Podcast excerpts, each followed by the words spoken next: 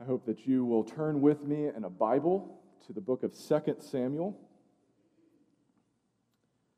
2 Samuel, as we look together at the very end of chapter 19, beginning at verse 41, and we'll continue through chapter 20, verse 2. What we find here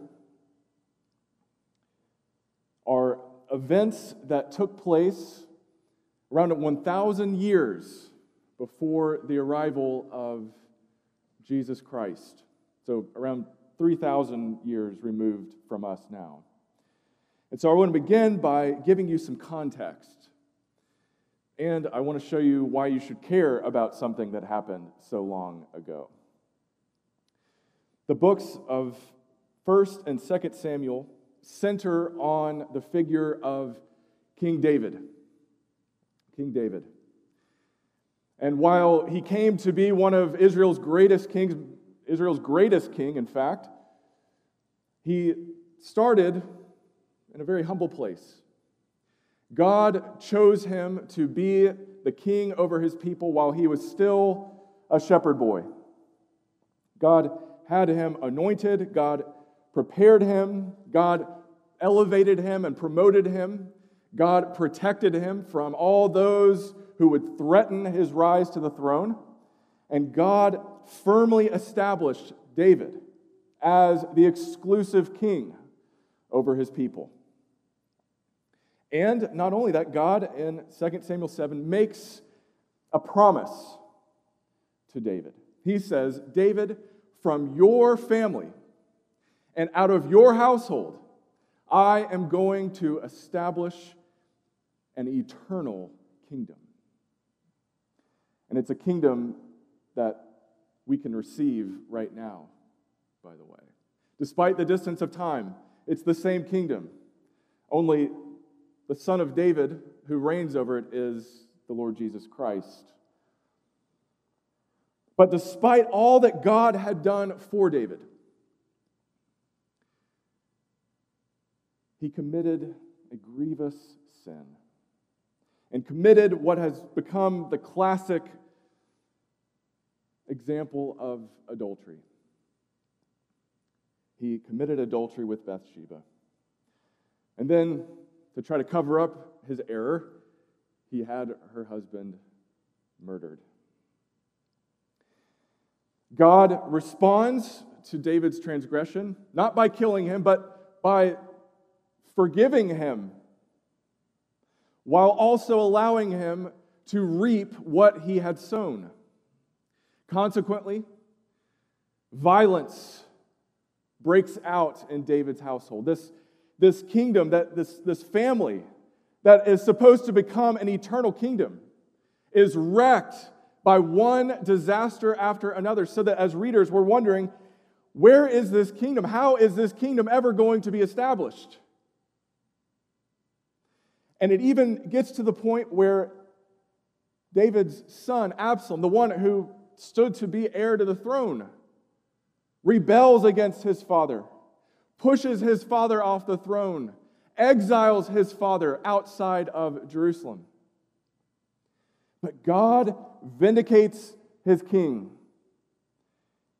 He allows Absalom to be defeated in a humiliating fashion. So now that Absalom has been defeated, it seems that there's nothing in the way of returning David to the throne. All they have to do is bring him back to Jerusalem, to the capital city. That's it. And yet, in this moment, when we should have such a, a, glorious, joyful occasion, God's king has been vindicated. It's time to celebrate. Most of David's people end up walking away from him. They desert him. What? Again? Now that Absalom has been defeated, how could we have another rebellion? How is this possible? How is this kingdom ever going to be established? How do we explain this desertion? We explain it by looking within our own hearts. by looking around us and realizing that the same temptations that led the majority of Israelites to walk away from God's king are still present with us now. And they're the same temptations that tempt us to walk away from King Jesus, David's greatest son. So we need to know what these temptations are. But before we look at those, we need to know the alternatives. We're faced with a stark choice, with unavoidable alternatives. And here they are. King Jesus confronts you and confronts me today with these two unavoidable alternatives. You and I can either walk away from him in search of a king who strokes sinners, or we can stand with the king who saves sinners. You can't have both. And oh, how we want both. We like to be stroked, yes. We like to feel good. We like to be affirmed. And we want to be saved. But you can't have both. Do you want a king who strokes your ego? Or do you want a king who can save you from your sinfulness? Those are the unavoidable alternatives. And you may think, well, I'm sitting in a pew today. I'm not walking anywhere, right? I'm here in the flesh, in person. Surely, surely, I'm not in danger of those temptations. Watch out. Watch out. If you think you're standing firm, lest you fall. Because while, yes, you're present bodily, your heart may be far from God. Watch out. Be careful. We need to know what these temptations are so that we can avoid them by God's grace. So we pick up our reading together at verse 41 of chapter 19. Soon, all the men of Israel were coming to the king and saying to him, Why did our brothers, the men of Judah, steal the king away and bring him and his household across the Jordan, together with all his men? All the men of Judah answered the men of Israel, We did this because the king is closely related to us. Why are you angry about it? Have we eaten any of the king's provisions? Have we taken anything for ourselves? Then the men of Israel answered the men of Judah We have 10 shares in the king, so we have a greater claim on David than you have. Why then do you treat us with contempt? Weren't we the first to speak of bringing back our king? But the men of Judah pressed their claims even more forcefully than the men of Israel. Now, a troublemaker named Sheba, son of Bichri, a Benjamite, happened to be there. He sounded the trumpet and shouted, We have no share in David, no part in Jesse's son. Every man to his tent, Israel. So all the men of Israel deserted David to follow Sheba, son of Bichri. But the men of Judah stayed by their king all the way from the Jordan to Jerusalem. So here's the question When are we most likely to walk away from King Jesus? The first example we see here is when distractions abound. When distractions abound. And this is what we see as the Israelites are bringing David back to Jerusalem. Before they get to Jerusalem, they are assembling at a place called Gilgal, just across the Jordan River. They're almost to Jerusalem, they're almost there. And yet, wouldn't you know, this is when conflict breaks out, when regional rivalries become most pronounced, when the 10 northern tribes of Israel become indignant at the tribe of Judah, the southern tribe, and they say, Look at you, people from Judah. Why are you trying to bring the king in? And as we saw last week, pride is driving this conflict. Judah says, Well, he's from our tribe, of course. Shouldn't we be the ones to bring the king in? Shouldn't we get that privilege? He's from our hometown, he's one of us. And then the tribes of Israel play the majority card. Well, you know, there are 10 tribes in the north, right? So we have 10 shares in David compared to your one or two if you count Benjamin. And the tribes of Judah pressed their claims even more forcefully so that they went out. And the rebellion is initiated. So, how could they become so distracted? I mean, they're in the presence of the king, the king chosen by God, the king to whom God has promised an eternal kingdom. They have the opportunity to exalt him and for God to get the glory. And then it devolves into infighting. How is this possible? For the same reason that today we're in the Lord's house, on the Lord's day, we've got the word of the Lord open before us.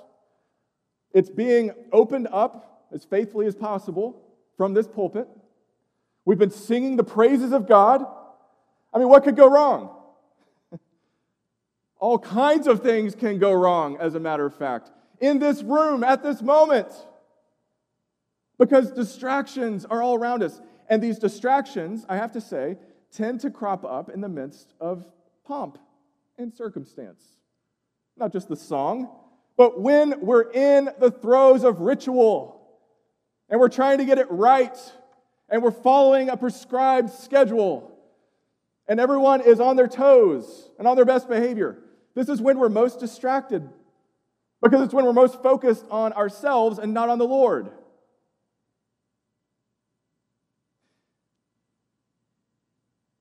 Beware of distractions, even in places that seem safe. And here's what this looks like in a worship service. Somehow, some way, we can find a way to make a worship service about anything and everything except what it's supposed to be about. What does that look like? Well,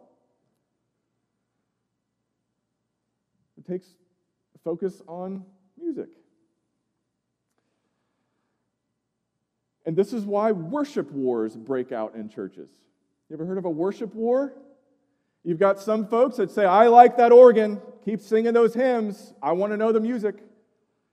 You've got others that say, no, no, no, I like the guitar. We need to be contemporary, we need to be modern. And around and around it goes. You know this. And the problem is not the music. God is glorified by music, He has ordained music, He wants us to sing His praises. The problem is when we see music as a means to an end. Instead of as an end in itself to praise God, we turn it into a means. We need to have this music because this music will draw people. We need to have this music because when that instrument is played, I get a euphoric feeling, and I really like that. I get a buzz.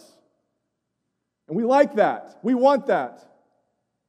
But it's not about the feelings, it's not about the euphoria. This is an end in itself. Praise God. Oh, distractions abound. And as we're supposedly worshiping, we're thinking, I didn't really like that song. Ooh, I don't think we should let her sing again.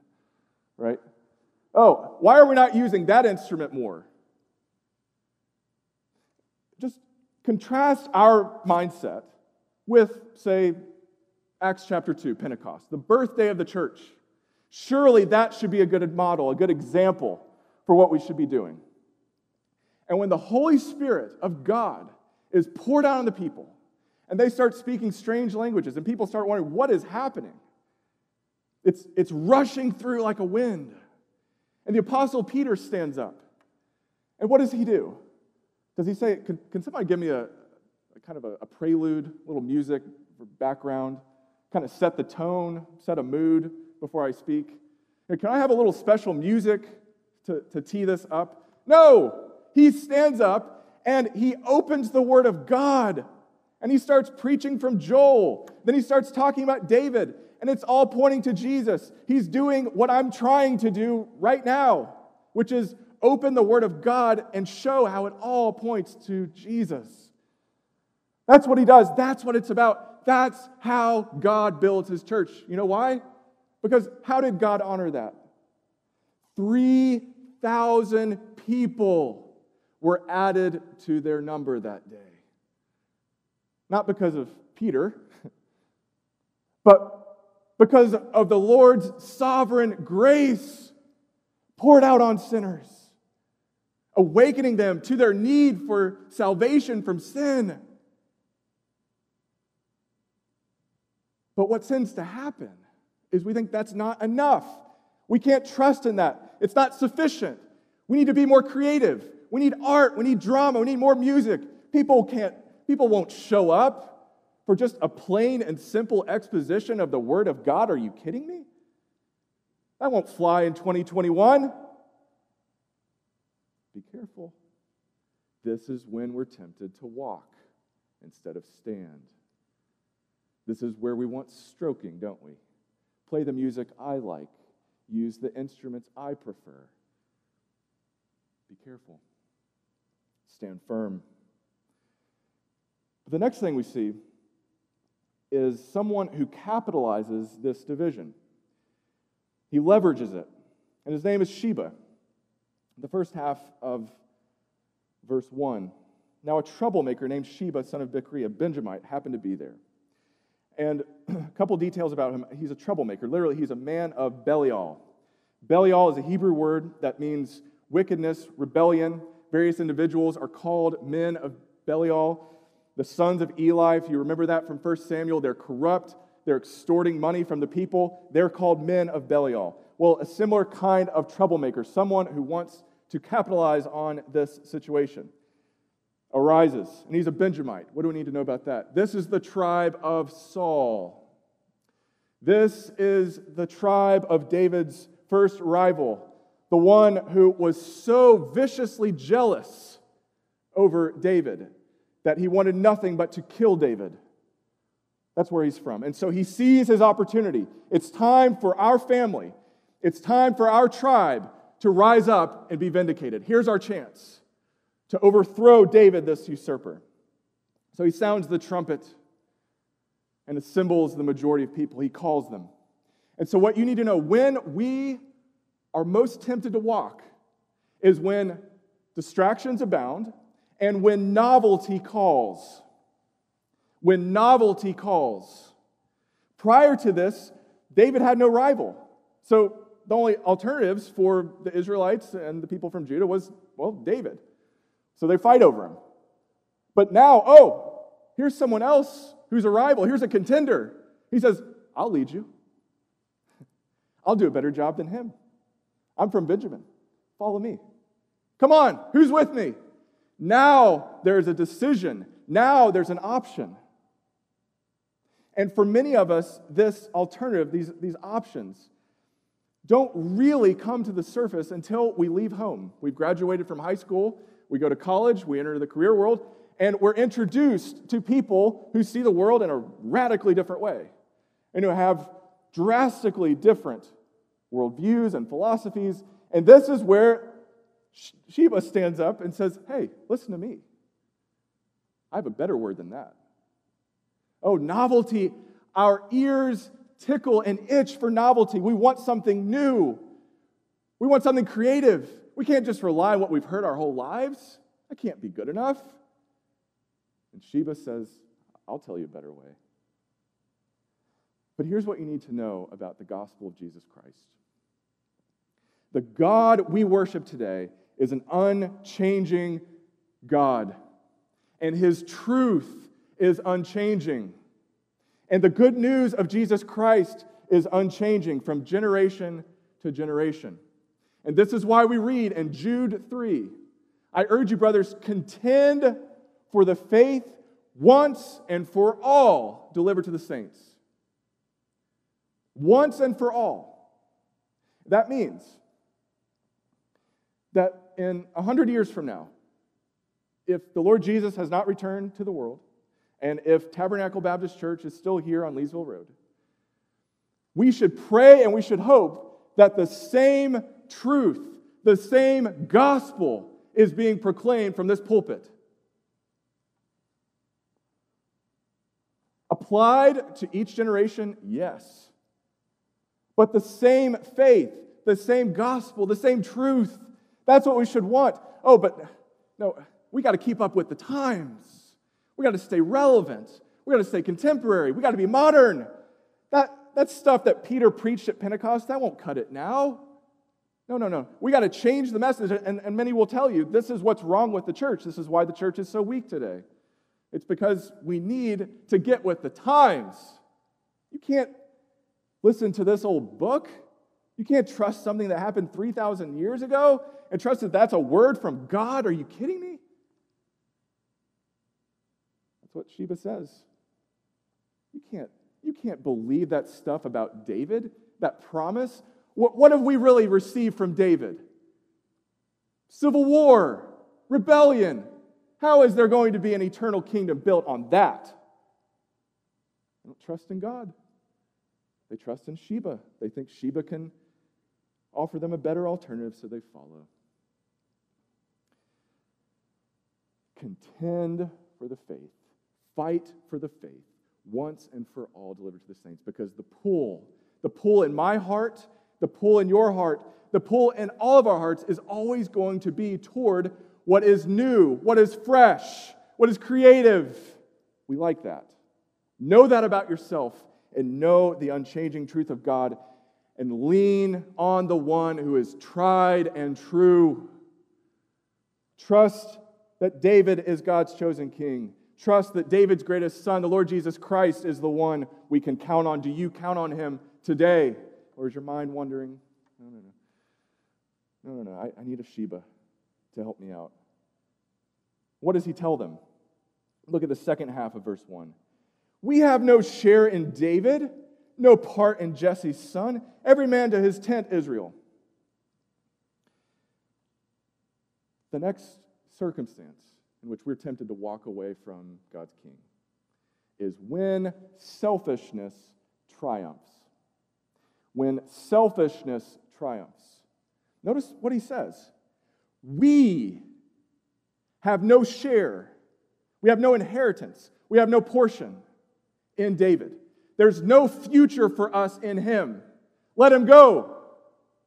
If you want a future, claim your rights for yourself. It's for the taking. Selfishness.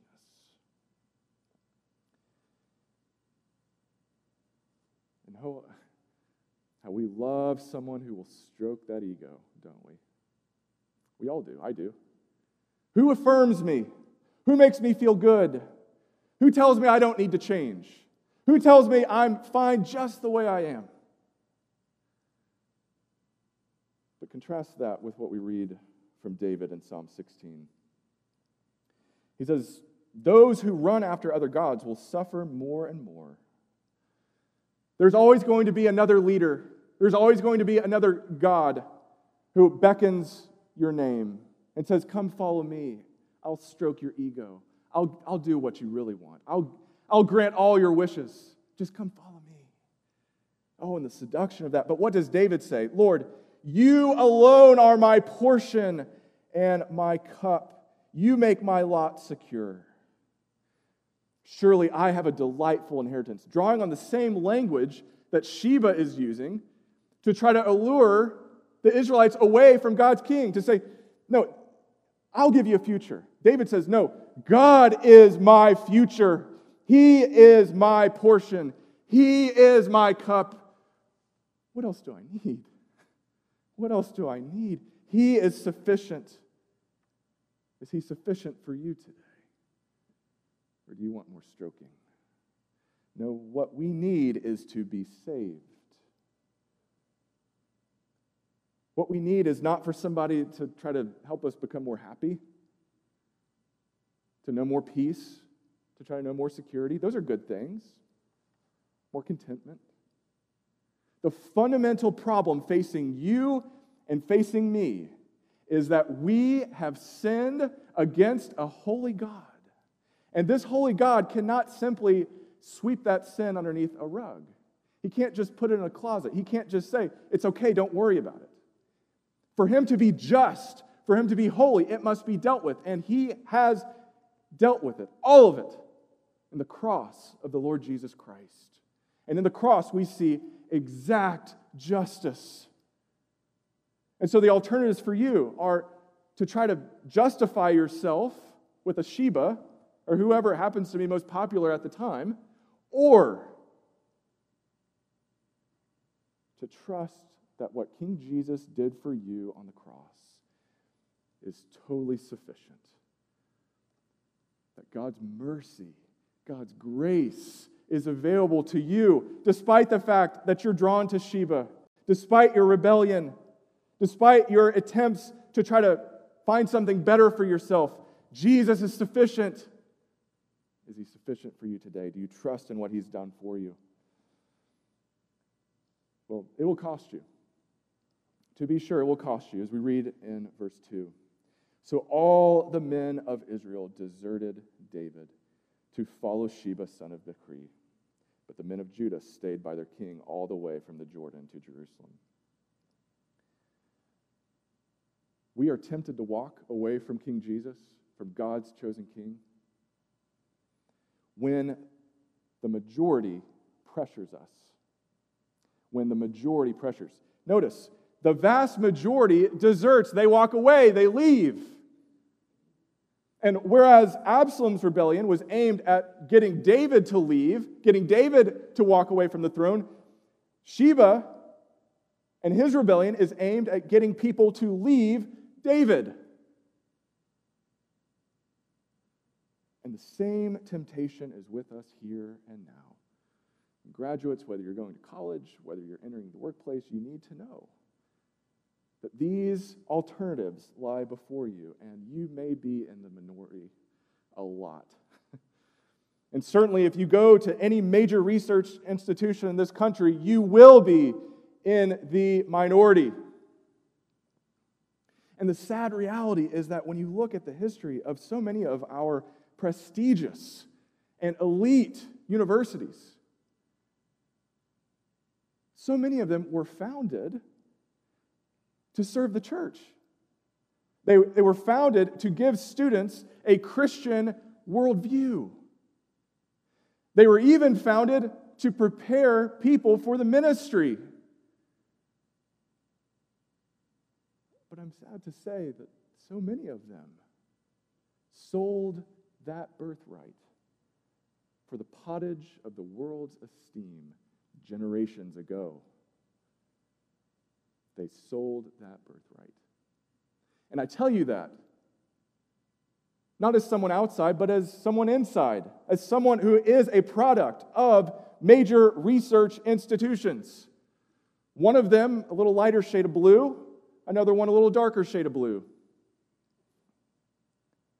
the same result, where they don't trust in God's word by the majority. And the majority opinion is, is aimed at showing you how your Sunday school teachers, your pastors, didn't really know how to read the Bible. And undermining your confidence in the Bible, undermining your confidence in the truthfulness of God's word. So that you come out on the other side not more confident in your faith, but with more doubts. And so often we think, well, I want to be a free thinker. I want to be independent. I, don't want to, I mean, I like Jesus and everything, but I, don't really want to nail myself down to any one tradition because, I mean, probably God's like a mountain and there's like this way up and that way up. And, you know, I, I don't want to pin myself down. And, and we see that as an act of humility. We don't want to be exclusive. And yet, Jesus simply won't allow that. Consider his conversation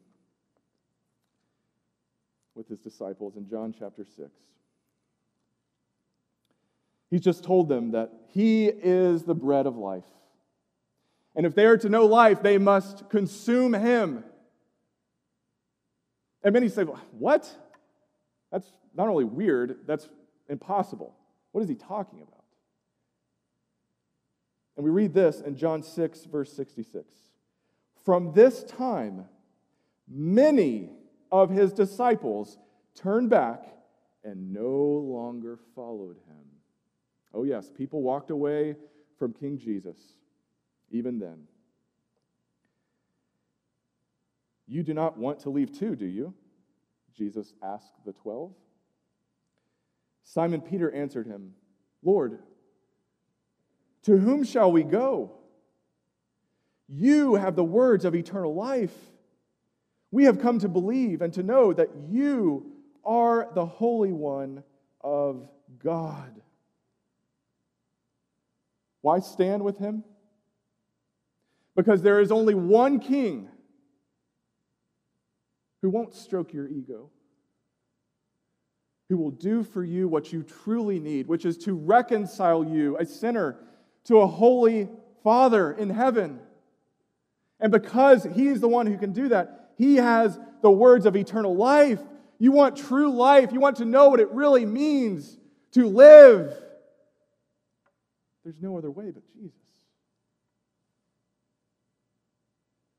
He is the Holy One of God. Do you see him as the one who has the words of eternal life today? Do you see him as the Holy One of God?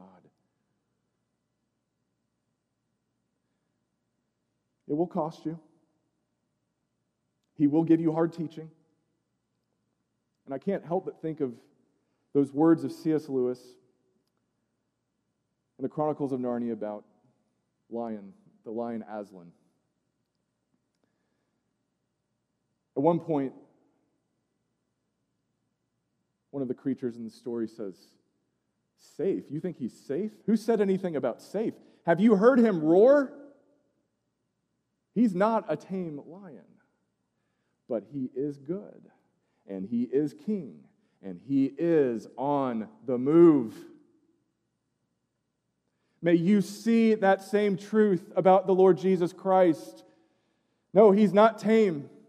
No, you can't pin him down. No, he won't stroke your ego. No, he won't make you feel good all the time. But he is good and he is king and he is on the move.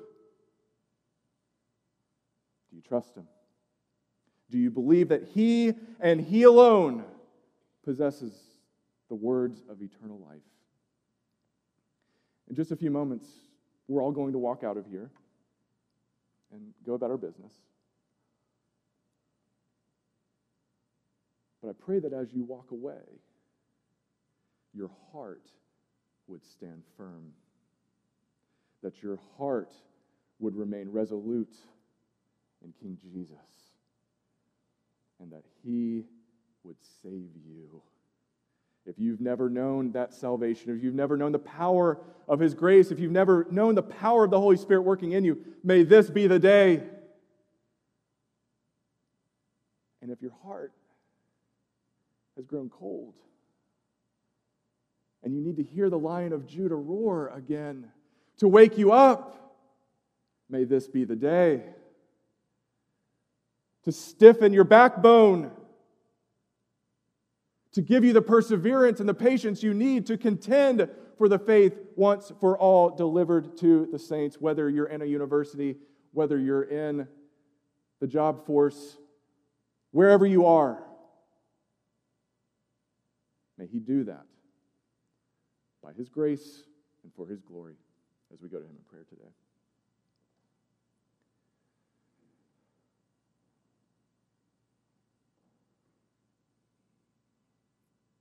Lord, we praise you for hard truth. We thank you that you continue to speak clearly, even when we don't want to hear it, even when we would much rather have our ego stroked.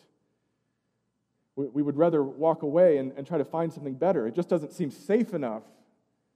It seems too exclusive to follow you. But I thank you, Lord, for the persistence and the repetition and the echoes of your word.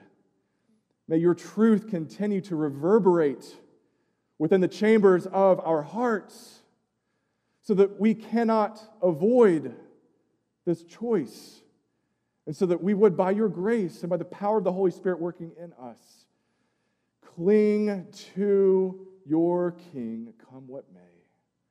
Unite us, Lord, to King Jesus with all faithfulness and steadfastness. This day and in the days ahead, no matter what trials, no matter what adversity comes our way, for we pray these things in Jesus' name. Amen.